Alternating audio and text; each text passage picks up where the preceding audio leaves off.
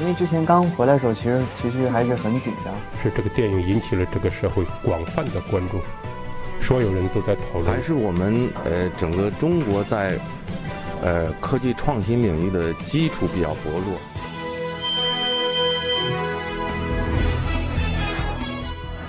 影响有影响力的人，中国新闻周刊。走进微整形工作室。滕露第一次接触整形是在2013年，当时她刚刚高考结束，开始兼职做平面模特，接一些诸如淘宝店拍摄之类的小活。刚进这个圈子，她就发现周围的小姐姐们都好漂亮。当她意识到这些美丽多多少少都有一些整形的功劳时，也很快动了这个心思。滕露是上海人，先天条件还不错，本身就是大眼睛、双眼皮，但决定整形后。他首先考虑的还是双眼皮手术，他更喜欢欧洲人的那种眼睛。对比之下，自己的双眼皮明显还不够双，也不够夸张。因为发现公立医院可能不会满足自己想要夸张效果的要求，对整形一无所知的他，将目光投向了微整形工作室。那时候真的什么都不懂，微整形工作室也不像后来那么泛滥，就是自己在网上查资料，在微博上搜一搜案例图。一看图片上人家做完的效果很好，马上就动心了。很快，他为自己选定了一家工作室，在微信上完成了简单的面诊后，当即决定手术方案：双眼皮加开内眼角，收费一万多元。那是一家开在普通居民楼里的工作室。所谓的工作室，其实就是一间卧室，用作手术台的美容床上方，替代无影灯照明的是一盏普通的台灯。做手术前，穿着白大褂的医生慢慢悠悠地去了趟卫生间，回来也没认真消毒，手术就开始了。如今回想起这些，藤露自己都觉得可怕，但当时真的有点被冲昏头脑了，有种侥幸心理，总觉得人家做的都挺好的，自己的运气应该不会那么差吧。这几乎是一次从开始就注定要输掉的赌博。手术结束一周后，期待中漂亮的大欧双并没有出现。他的双眼皮肿得一边宽一边窄，一个月后，他不仅没有好转，眼睛还会不时地流出红色的分泌物，眼角处也留下了一个小小的疤痕。这时，他开始意识到手术做坏了。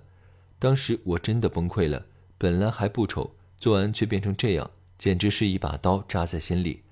整整三个月，藤露几乎足不出户，一度陷入了抑郁的状态。直到很久之后，他才知道。他在术前看的那些成功案例，其实都是 PS 出来的效果，而这不过是这类微整形工作室、网红医院惯用的套路而已。网红医院一般会通过医美代理，在微博或朋友圈里发术前术后的对比案例图来招揽客户。他们用英文加国际、童颜、网红加医院名称、某某专家团队一类的词条给图片打水印。但单纯通过这些信息，客户无法查出手术究竟是在哪家医院做的。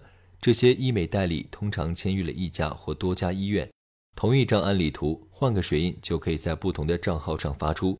客户前来咨询，他们会提供报价和咨询服务，但报价并没有固定的标准，大多数情况下都是看人下菜碟。只要成功的把客户拉去做手术，他们就能拿提成走人了，五五分成都是比较低的。有的能拿到三七，这样的营销模式听上去既不新鲜也不复杂，但总能源源不断地吸引到求美心切的年轻女孩。她们很会抓住人的心理。藤路告诉中国新闻周刊，这些咨询师会在朋友圈里晒名牌、晒奢侈品，有技巧地向潜在客户们展示自己高大上的生活。有客户来咨询，他们也不会表现出很热情的样子，甚至还会营造出高冷的气场。比如你发了一条信息过去。他们就算看见了，也会故意等几个小时再回，给你造成一种错觉，他们很忙，有很多客户要接待，根本不在乎你这点钱。除了和医美代理合作，一些微整形工作室也会找来网红现身说法，在自己的微博、微信上发布广告。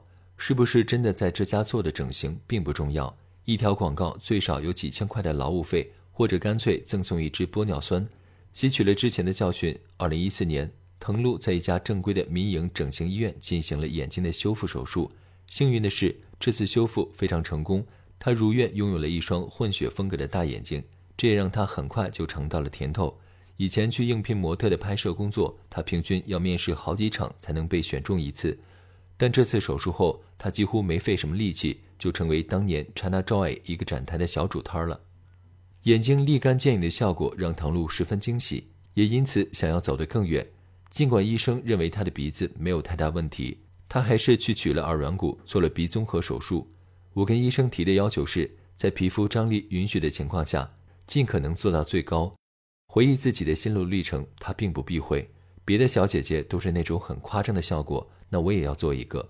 在普通人眼中，这似乎是个不太理智的决定，但对他来说，倒也并不完全出于跟风。镜头和屏幕有放大五官的效果，生活中看着夸张的鼻子，上镜可能就刚刚好。藤露说，过去他从没觉得自己的脸大，直到一次偶然听同学提起，才把自己参加节目的视频找来看了一下，然后他就毫不犹豫地去打瘦脸针了。网红脸，互联网视频时代社会病态审美的一场骚乱。芭比眼、花瓣唇，网红医院会造出一些让人心生愉悦的营销词，让你感觉好像做完以后就能变成女神。微博医美大 V 粉熊喜欢把网红脸称为商标脸、流量脸。在他看来，早年的网红开淘宝店、做主播、上镜都挺漂亮，也没那么夸张。他们中的很多人之所以能火，一部分是因为赶上了当时那些社交媒体平台正处于发展期，自然会分到一些流量的红利。但现在已经不同了，之前火了的人给后面的人造成了一种幻象，仿佛这是一个很美好的产业。他对中国新闻周刊说：“很多心智还不成熟的女孩子都对这个幻象走火入魔了，就觉得好像只要拥有了一张 Angelababy 或娜扎同款的脸，就能当网红，轻轻松松赚很多钱了。”网红医院也利用了这种心理，你不把钱丢在自己的脸上，男人又怎么舍得把钱丢在你的身上呢？只有自己变得更美好，才有资格被宠爱。在网红医院的宣传广告上，这样有煽动性的语言比比皆是。粉熊说，网红脸的比例其实很接近日本漫画里的二次元少女，这类形象在动画片和书里出现会让人感觉很美很萌，但真出现在现实生活中就是完全另一回事了。这几年，他常常会在微博上发一些因为畸形审美过度整形造成的失败案例，希望能引导粉丝们树立健康的审美观，避开那些不正规的整形工作室。但令他无奈的是，无论那些案例有多么触目惊心，总还会有网友给他发来私信，询问哪里可以做网红脸。一些网红医院直接在他的微博下私信网友，一边拿着夸张的案例图招揽客户，一边还诋毁正规医院。很多人来整形，完全是不理性的状态，根本意识不到自己一针下去意味着什么。石磊也见到过不少三观不正、审美观有问题的年轻女孩来求诊，他能做的也只能是尽自己的努力解释清楚，尽到专家的职责。其实，中国姑娘对网红脸的追捧，正好说明我们的整形时代才刚刚开始。在参加一次国际学术会议时，石磊曾与日本的整形专家们探讨过网红脸的现象。日本医生告诉他，差不多在三十年前，日本也曾出现过类似的风潮。当时，日本整形界最流行的是好莱坞明星的长相，很多姑娘也喜欢夸张的双眼皮、高鼻梁，恨不得人人都想整成奥黛丽·赫本。这种现象一直持续了将近十年，人们的审美才慢慢回归到了民族自信心更强的状态。在后来的几十年里，日本整形者们变得越来越理性。很多女性知道自己想要什么才会去诊所，也会很理性的跟医生讨论怎样小改一下能让自己变得更好看。她们不会无穷无尽的追求整形，而是希望周围人不要看出我有那么大的变化，保留自己最好的个性，在这个基础上再来改变。这也是石磊最推崇的状态。不过，在眼下的中国，距离这一天的到来似乎还有些遥远。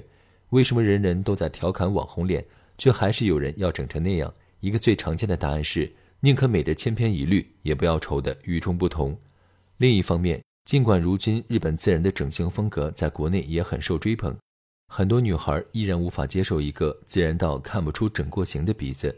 如果做了跟没做一样，难道不是医疗事故吗？一位整形者在网上这样写道。事实上，不仅仅是整形者的观念尚不成熟，同样处于初级阶段的还有国内鱼龙混杂的整形市场。网红脸的现象是互联网视频时代社会病态审美的一场骚乱。那些专门做网红脸的机构就是助纣为虐。联合利格集团董事长李斌从上世纪九十年代进入整形行业，在他看来，在过去二十年间，国内的美容整形行业仍处于追逐短期利益的阶段，一些机构打造网红脸已经违背了整形作为医疗行为的基本规律。医疗产品已经大大的丰富了，技术也在提升，但道德水准几乎没有变化，甚至出现了倒退。因为长期处于对利益的追逐上，审美观和价值观这二十年没有任何进步。他对中国新闻周刊说：“作为一名从业者，他期待着随着市场的不断规范。”整个行业能够通过迭代实现从追逐利益到创造价值的转变。我们要为求美者创造真正属于他的价值。通过医疗美容，他的缺陷得到了美化，提升了自信。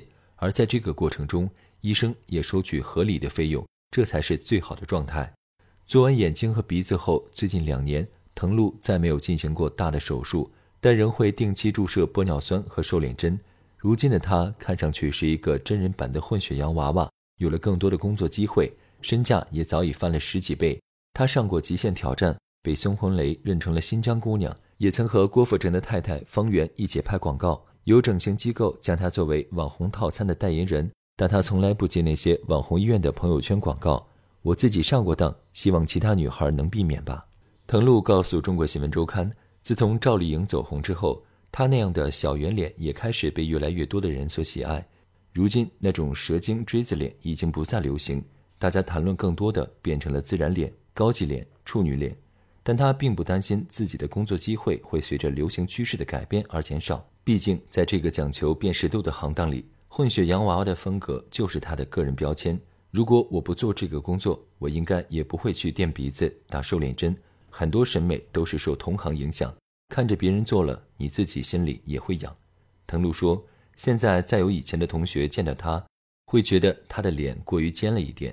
他自己也觉得人家说的有道理。但我毕竟是在这个圈子里，更多的时候要在镜头里就要有取舍吧。